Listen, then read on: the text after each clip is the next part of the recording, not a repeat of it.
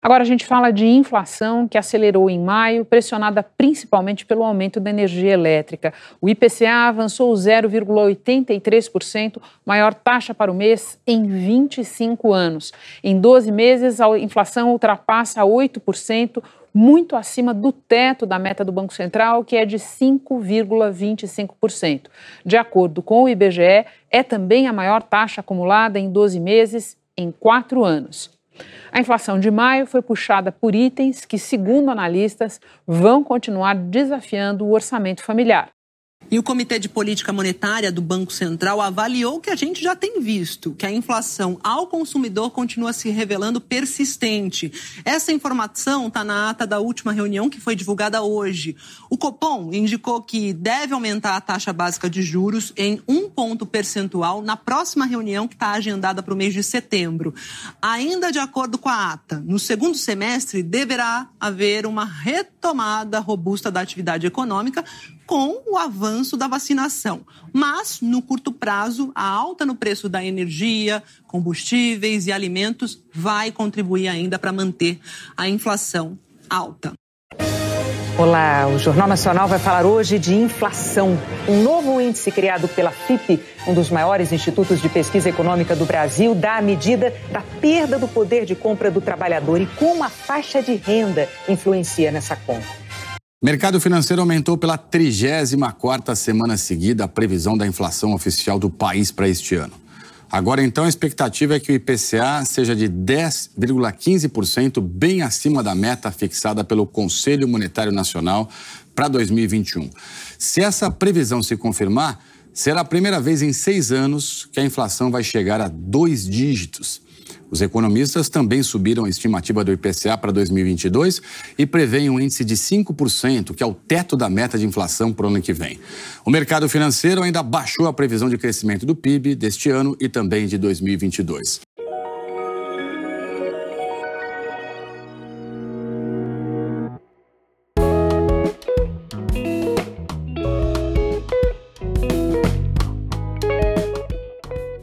Você nasceu depois dos anos de 1990 no Brasil, pode não ter uma dimensão de como foi a inflação da década de 1980. Agora, se você nasceu antes, pode ter um receio que dias como aqueles de inflação retornem. Atualmente, estamos passando por um período de alta dos preços dos alimentos, gás, combustível, luz e de outros bens essenciais. A inflação, que vem impactando diretamente a vida dos brasileiros, foi agravada com a pandemia do coronavírus.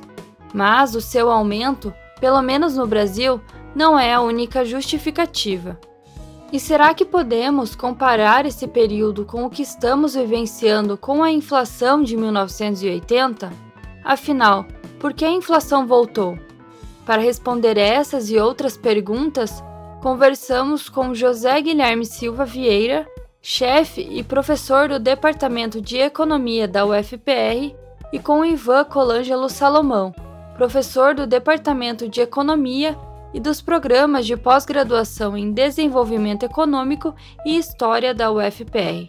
Eu sou Jamile da Silveira e o Fala Cientista é uma produção da Agência Escola UFPR. A inflação pode ser um tema um pouco complicado de ser entendido para quem não tem contato com o termo. Professor José Guilherme, qual o conceito de inflação e como ela pode ser medida?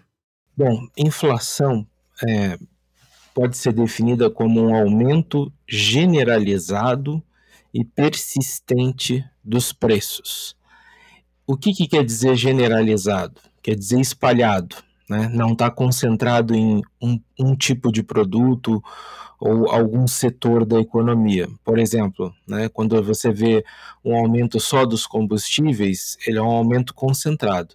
Quando a gente fala generalizado, quer dizer combustíveis, alimentos, né, é, serviços, é, e todas as coisas que as pessoas contratam nas diversas áreas da sua vida. Então, é isso que é inflação, quando você vê um movimento espalhado né, é, de preços aumentando e também é, continuamente, quer dizer, semana após semana, mês após mês.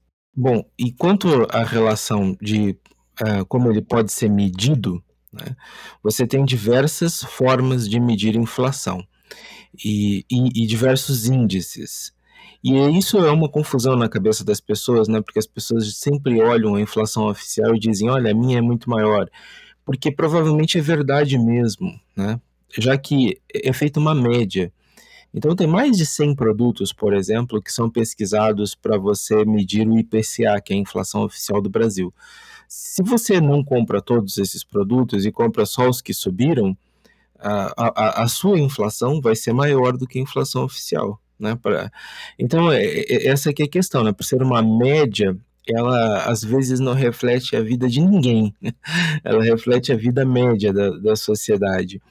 É, e, e, você também tem índices específicos, por exemplo, que capturam a inflação para alguns setores, como construção civil.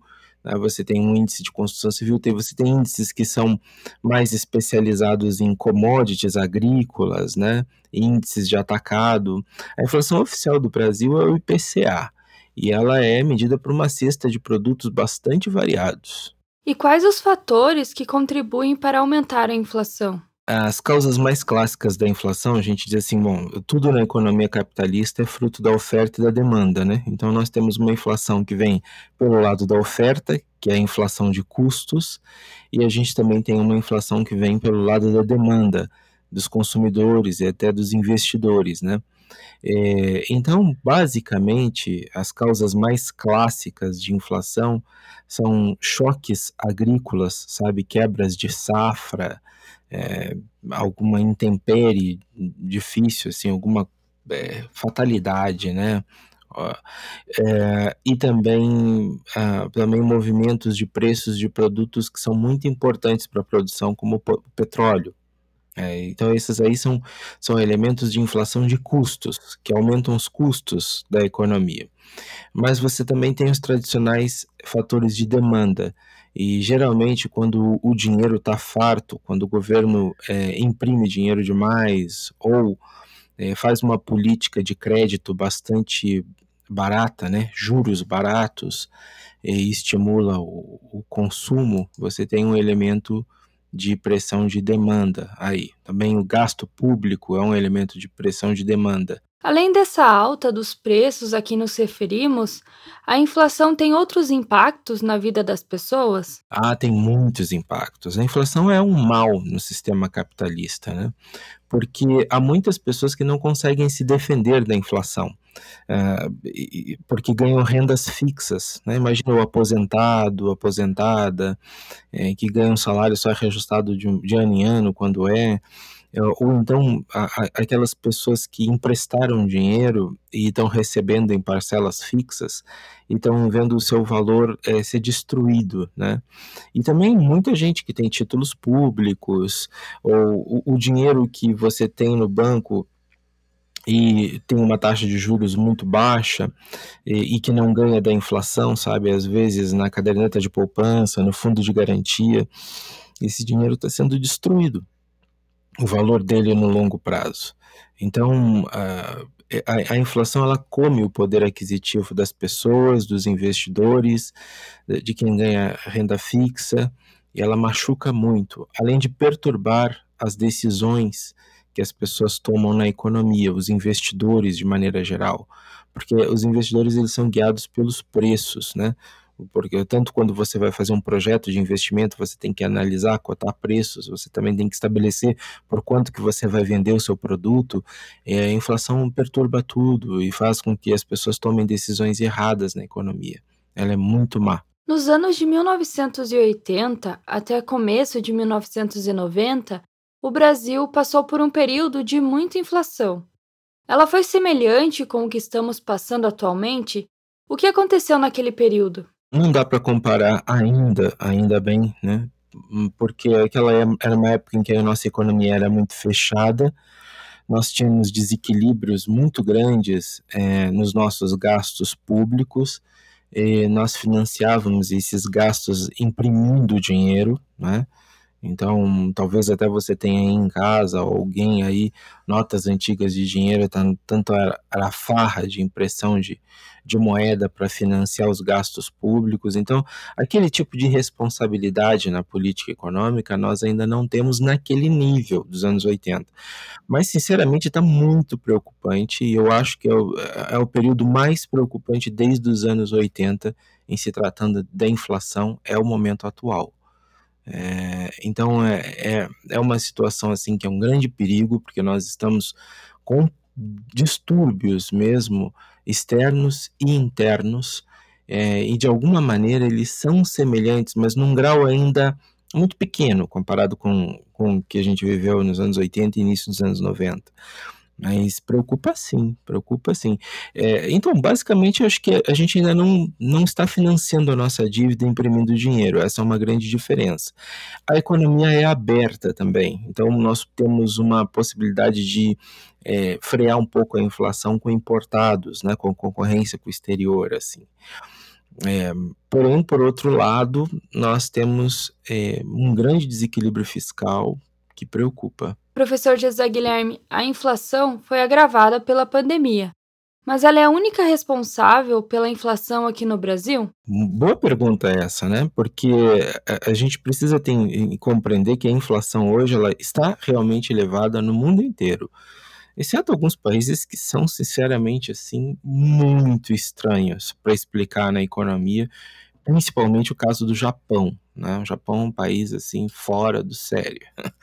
Mas os Estados Unidos estão enfrentando uma inflação elevada e, e lá você tem muita gente responsabiliza a, a política de, de auxílios na pandemia como tendo facilitado o crescimento da inflação através da distribuição de, de recursos, né, e da taxa de juros muito baixa está sendo praticada.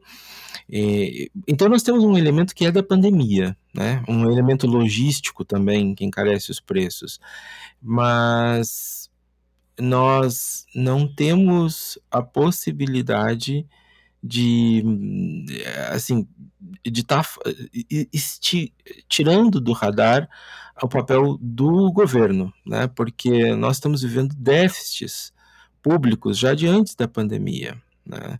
É, a reforma da Previdência não foi tão boa quanto deveria ter sido, é, não tivemos privatizações, uma série de coisas que estavam meio que programadas e que o mercado esperava que acontecessem é, não aconteceram. De certa forma, o plano do ministro Guedes, né, ele foi, é, assim, não foi executado, né, não entregou, como se diz assim no mercado.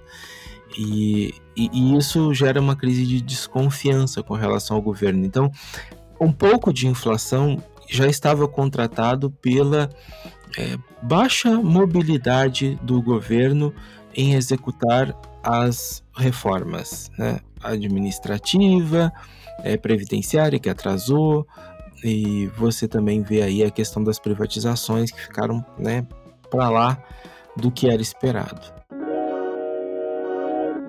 Conversei também com o professor Ivan sobre a hiperinflação da década de 1990.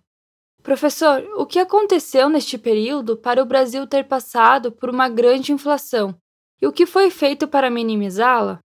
A inflação brasileira, que não é um fenômeno exatamente novo, desde que se tem notícia da economia brasileira, a caristia, como se chamava antigamente, é uma realidade que acompanha brasileiros desde tempos imemoriais.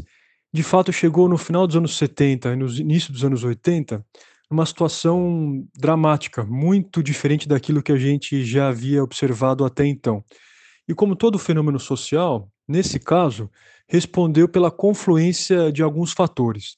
Em primeiro lugar, é, o velho e conhecido déficit público, que é uma das causas, sobretudo para a ortodoxia econômica, né, para os economistas é, neoclássicos, o principal motivo gerador da inflação.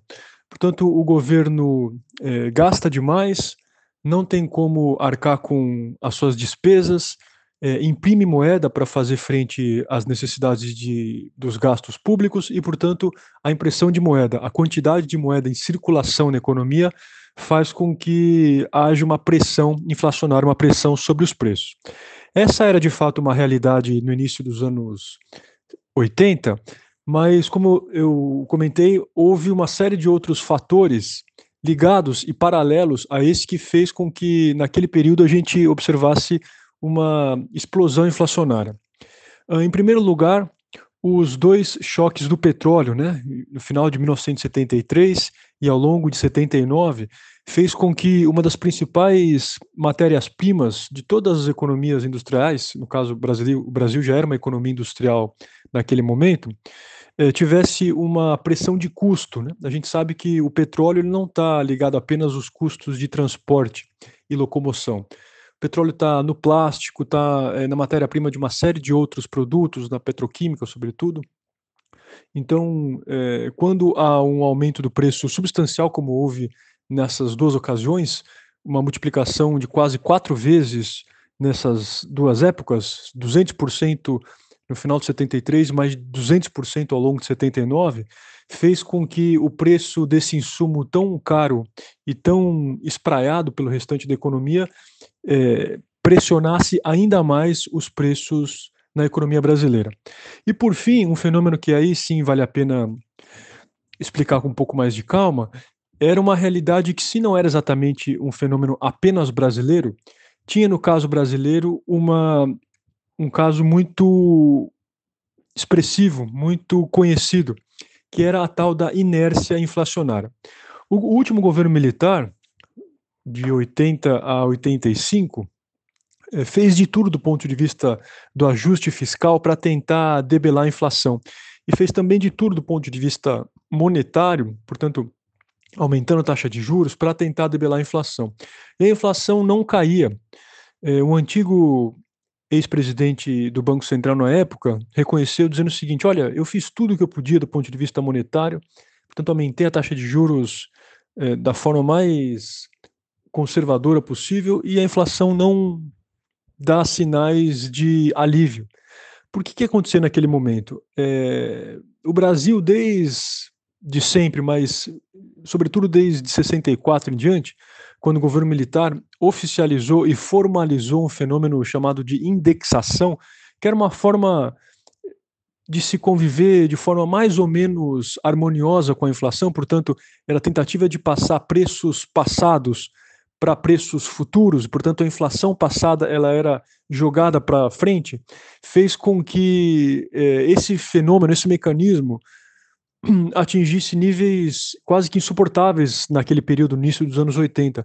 Portanto, todos os preços formais e informais, portanto de forma formal ou de forma informal, eram jogados para adiante. Portanto, a inflação passada ela servia como um mecanismo de ajuste ou de retroalimentação adiante, que é a chamada inércia inflacionária, a gente jogar a variação de preços que a gente observou no momento anterior para frente.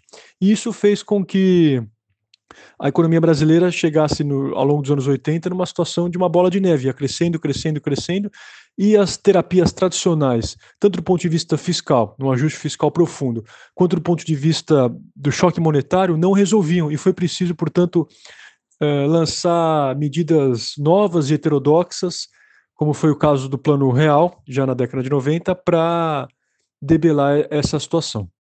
E aí, essa situação que chegou nos anos 90, beirando um, um caso de hiperinflação, fez com que os economistas brasileiros notassem a presença desse fenômeno novo, que era a tal da inércia inflacionária, que ninguém sabia como debelar. Portanto, os mecanismos tradicionais eram ineficientes.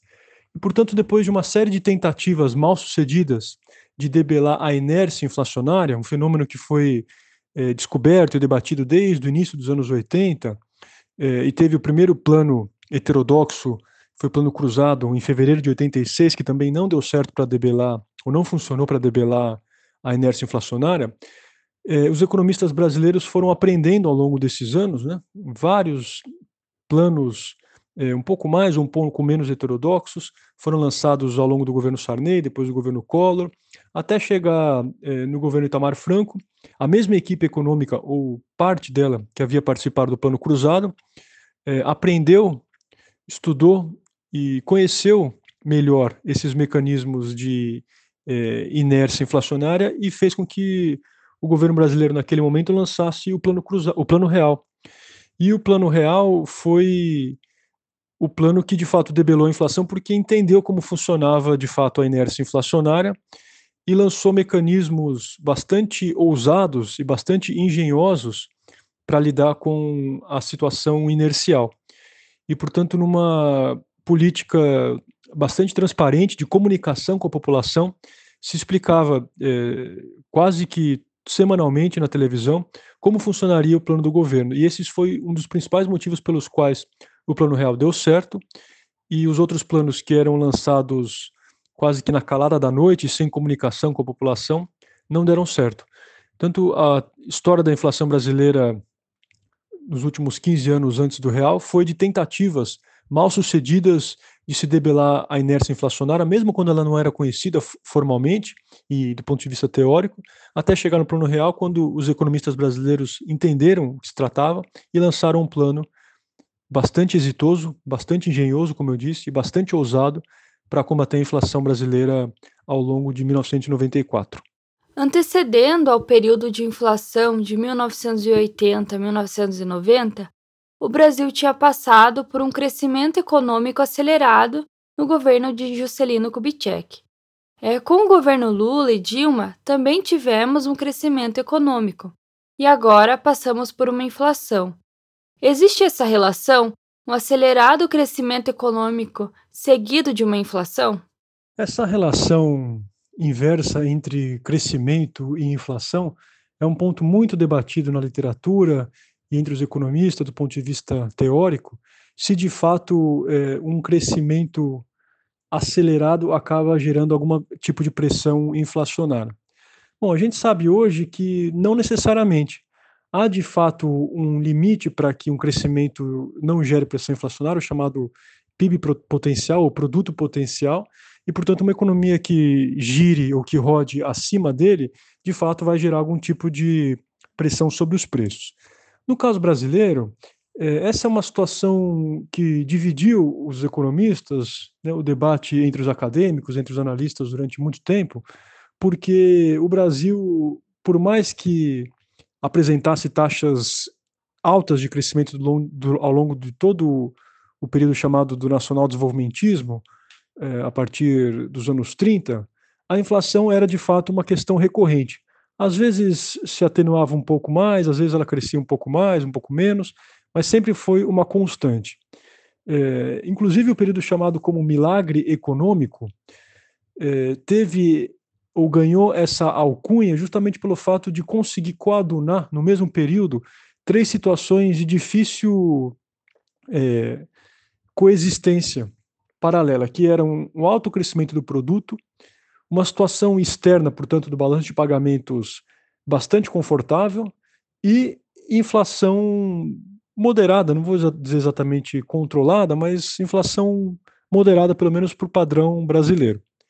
Portanto, eu diria o seguinte, que de fato o crescimento acima do produto potencial pode ser um fator é, gerador de pressão inflacionária, mas não necessariamente, até porque o produto inflacionário, o produto potencial brasileiro hoje é bastante baixo e não é o que tem acontecido nos últimos anos, né? A gente tem crescido é, a taxas muito baixas, uma situação de quase que estagnação nos últimos 10 anos, né? Pelo menos desde 2000 2014 em diante, e, portanto, não é esse o fator que gera pressão sobre a inflação.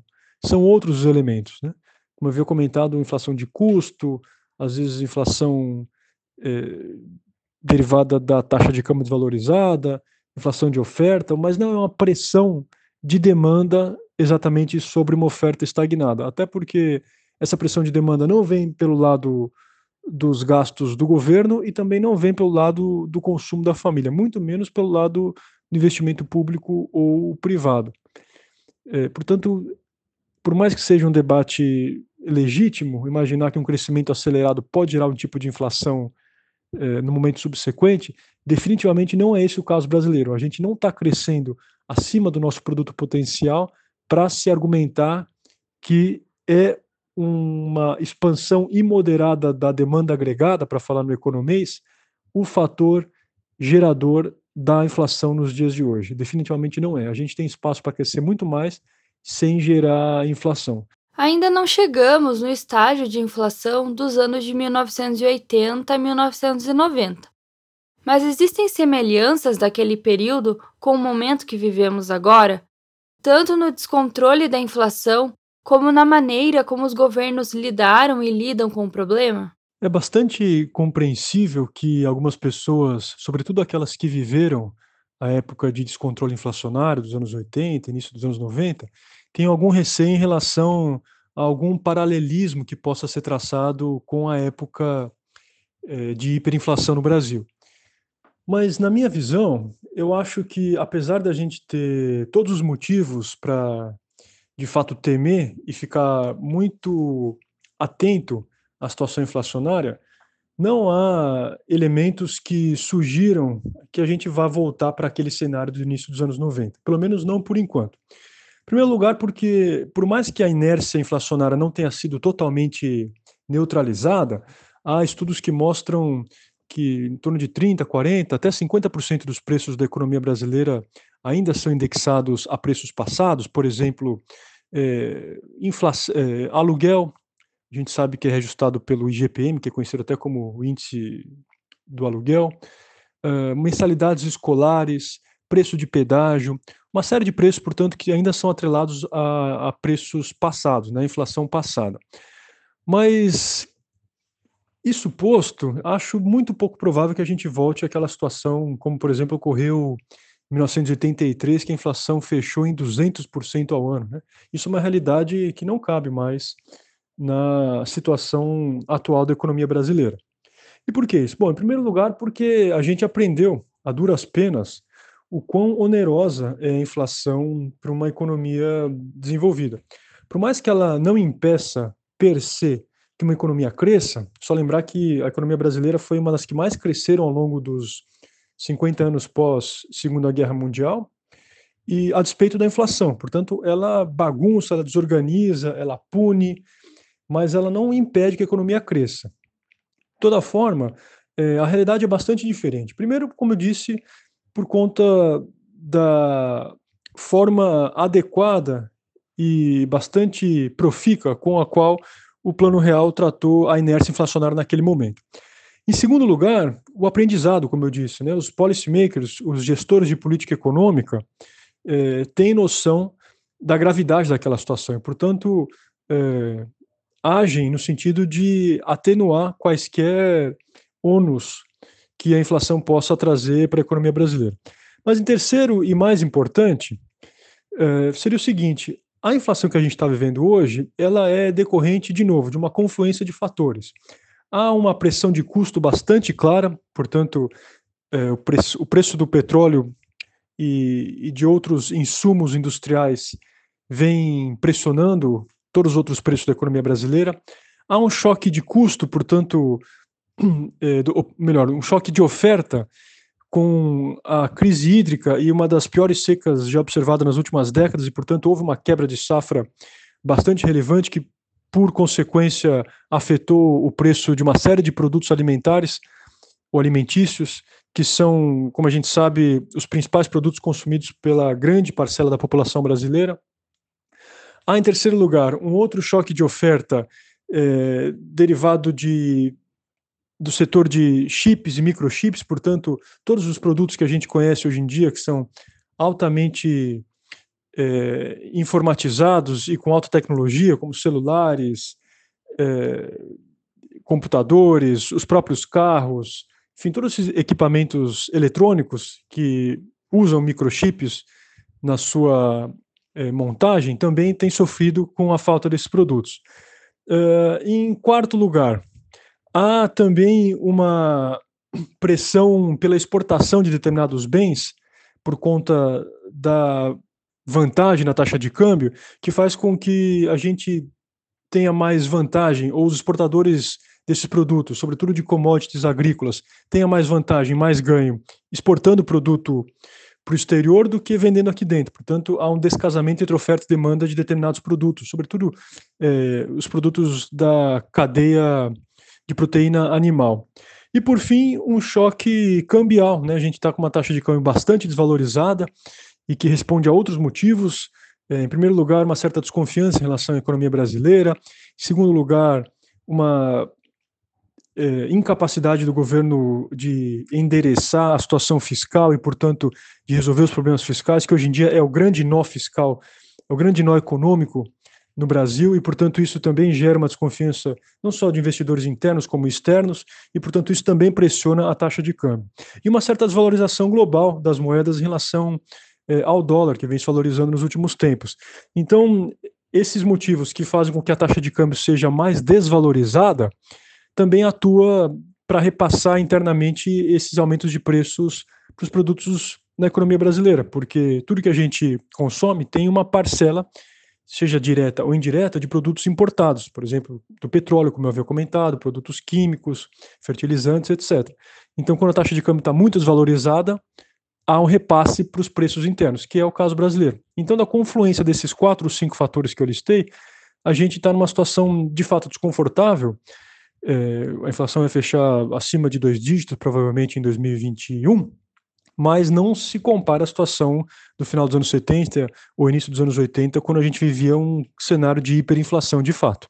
Como citado, uma das medidas para combater a inflação foi a criação do Plano Real. Agora, 30 anos depois, corremos o risco de um novo Plano Real? Esse tipo de medida faria sentido em 2021? Olha, seria muito dramático, eu diria até que trágico, se a gente tivesse que recorrer a um novo plano para debelar a inflação brasileira.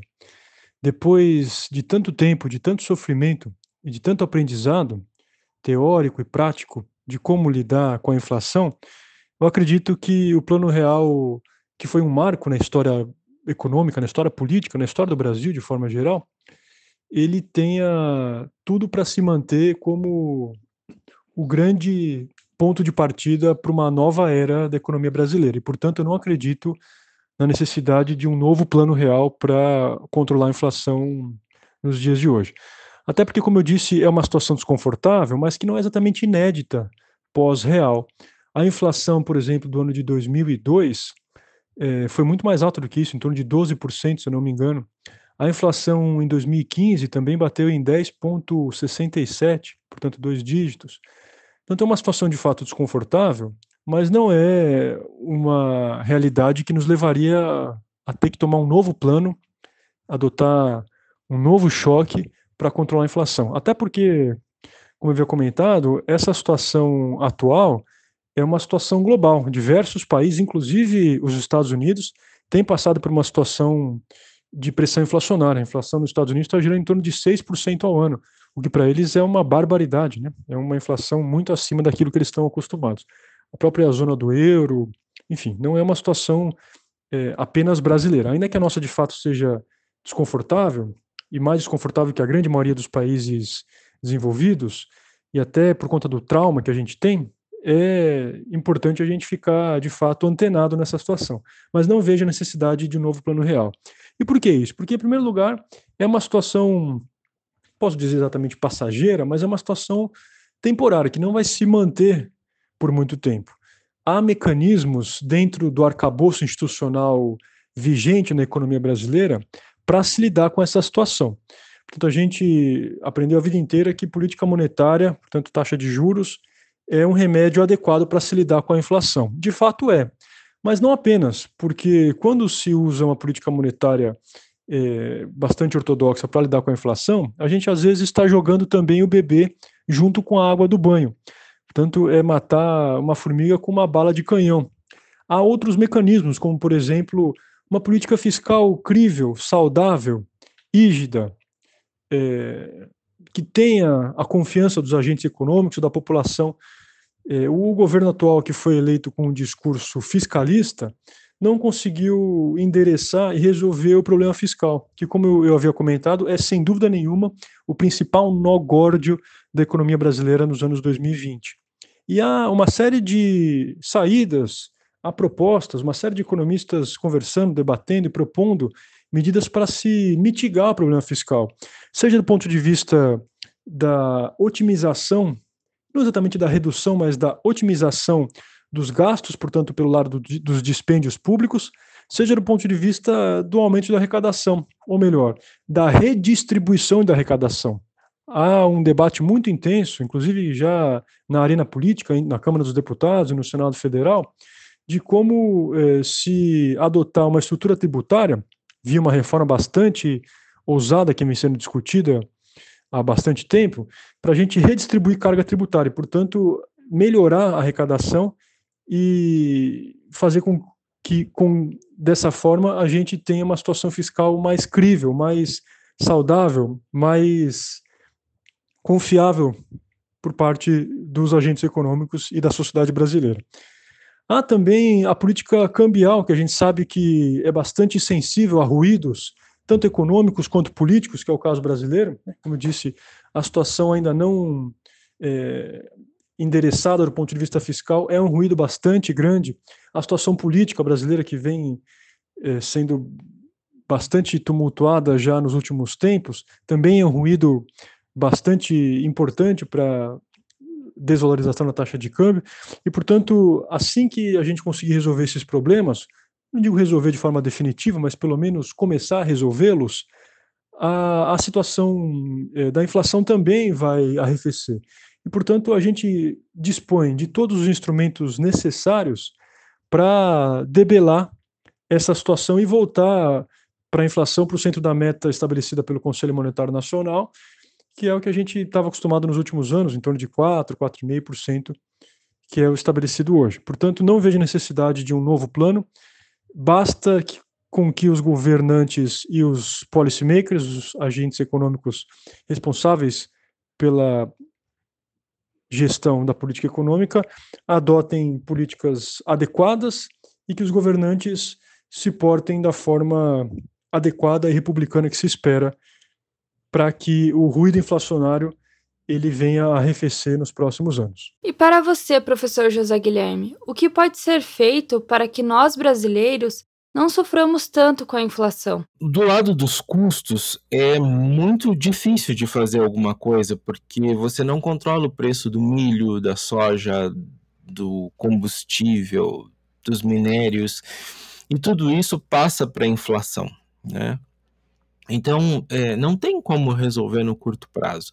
Para resolver o problema de inflação é, no, dos preços do Brasil estarem altos na realidade, no longo prazo, você tem que fazer com que nós te, sejamos mais produtivos, porque aí você dilui os custos em uma maior quantidade de produtos.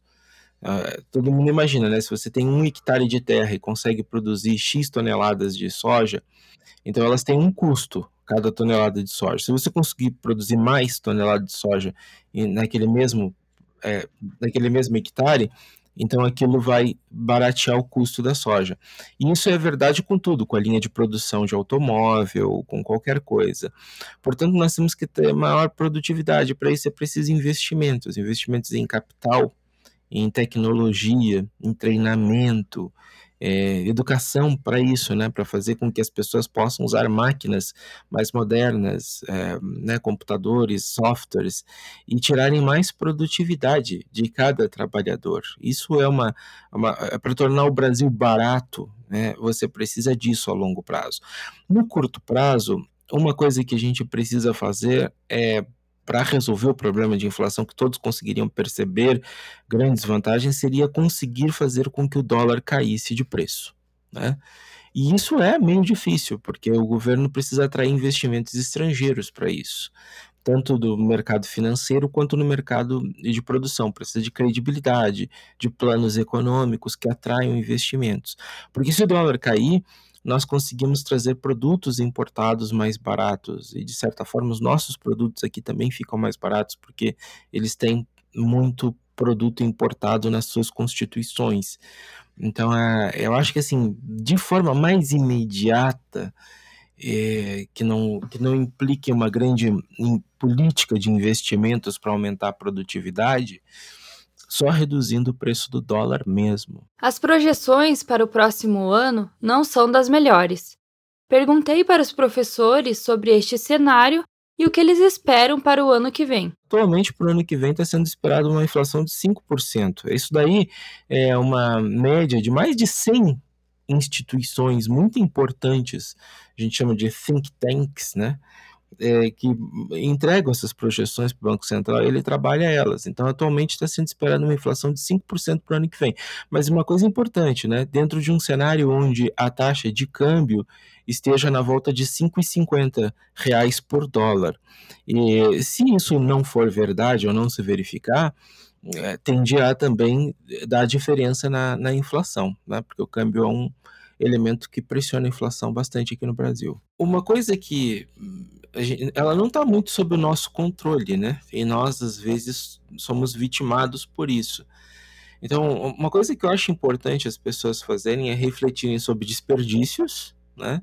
Que elas não deveriam é, desperdiçar recursos, é, tanto alimentos, né, quanto coisas que elas compram para suas casas, porque o dinheiro ele tem muito valor e a gente tem que tomar a melhor decisão para manter esse, esse valor e, e, e inclusive a maneira como a gente guarda ele é importante. Então, quando você vê uma inflação de 10% no ano, né? E eu digo assim, se você tem dinheiro na caderneta de poupança, você perdeu dinheiro em 2021.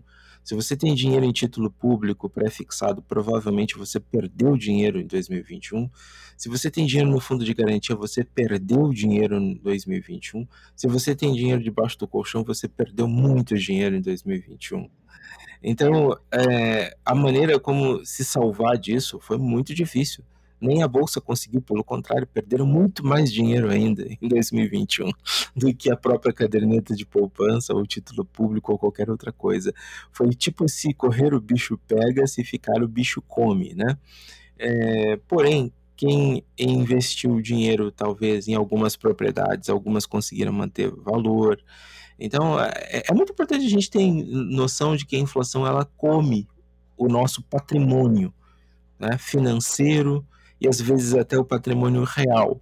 E a gente tem que prestar atenção nisso porque senão nós ficamos muito pobres ao longo do tempo e nos movimentarmos enquanto investidores buscando as melhores alternativas para proteção contra a inflação. De fato, a situação econômica em geral, não só da inflação, mas de toda a economia brasileira, não é exatamente a mais confortável. As previsões para 2022 não são as mais otimistas. De toda forma, é, há sim uma série de medidas que o governo poderia adotar para se lidar com essa situação, a começar, como eu disse, por resolver, ou pelo menos para começar a resolver, não é uma situação fácil simples, muito pelo contrário, mas a começar a resolver a situação fiscal. Portanto, toda a credibilidade que a política fiscal exige, ela tem ido é, pelo ralo por conta da incapacidade do governo de, por exemplo, fazer manter ou, ou fazer é, realidade as promessas que se fazia durante a campanha eleitoral em relação ao, à PEC do teto, por exemplo, ao teto de gastos, que vem sendo recorrentemente descumprido. É claro que a gente teve no meio disso tudo uma pandemia e que não posso dizer que só atrapalhou, mas atingiu em cheio, não só a economia brasileira, mas a economia do mundo, em todos os aspectos, né? não só do ponto de vista da inflação, mas do crescimento, do consumo, do investimento. É claro que é uma situação absolutamente inesperada, exógena, e que não pode ser colocado na régua né, para se medir o desempenho da economia ao longo desse período toda forma, é uma realidade que se impôs e a gente tem que lidar com isso. Então, em primeiro lugar, como eu disse, é, o governo começar a indicar que vai resolver a situação fiscal é um ponto importante. Derivado disso, a taxa de câmbio, que, como eu disse, é bastante sensível a essas oscilações, tanto políticas quanto econômicas, começaria a dar um refresco e, portanto, isso também atuaria como uma segunda perna de uma mesma pinça sobre a pressão inflacionária. E esse choque de juros que o Banco Central vem adotando ao longo de 1920, de perdão, de 2021, é, também vai fazer é, sentir os seus efeitos ao longo de 22, porque a gente sabe que é um descasamento temporal, né, um delay para ficar no anglicismo, entre a subida ou descida da taxa de juros e os efeitos de fato sobre a economia, sobre o crédito, sobre o preço do dinheiro. Portanto, essa a confluência desses fatores eh, vai fazer com que a inflação de fato convirja para um valor mais baixo ao longo de 22, como eu disse, previsão em torno de 5%, mas a gente não sabe o que pode acontecer. Tem inflação, tem, enfim, uma série de outros elementos ao longo do ano que vem. O panorama não é de fato confortável, mas me parece que, dada a situação da vacinação, a gente pode esperar que o pior da pandemia, pelo menos do ponto de vista econômico, não estou me referindo às vidas que ainda se perdem, né, e que isso é de fato o que mais importa, mas pelo menos do ponto de vista econômico, o pior da pandemia já passou.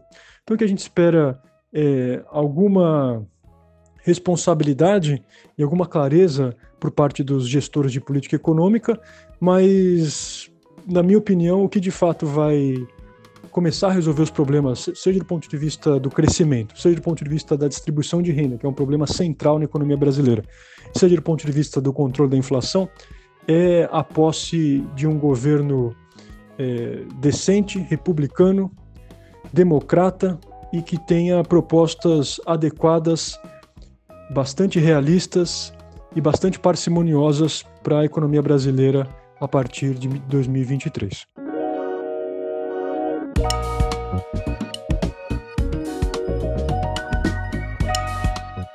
Eu sou Jamile da Silveira, responsável pela apresentação deste meu último episódio.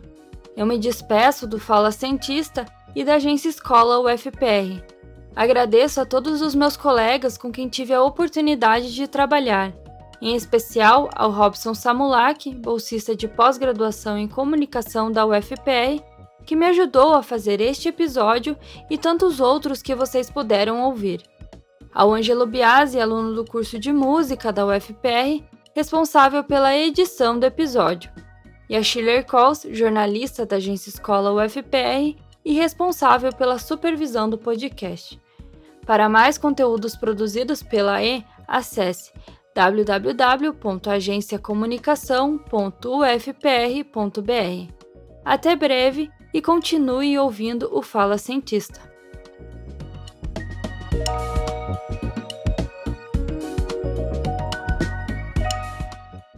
Agência Escola UFPR. Inspire Ciência. AE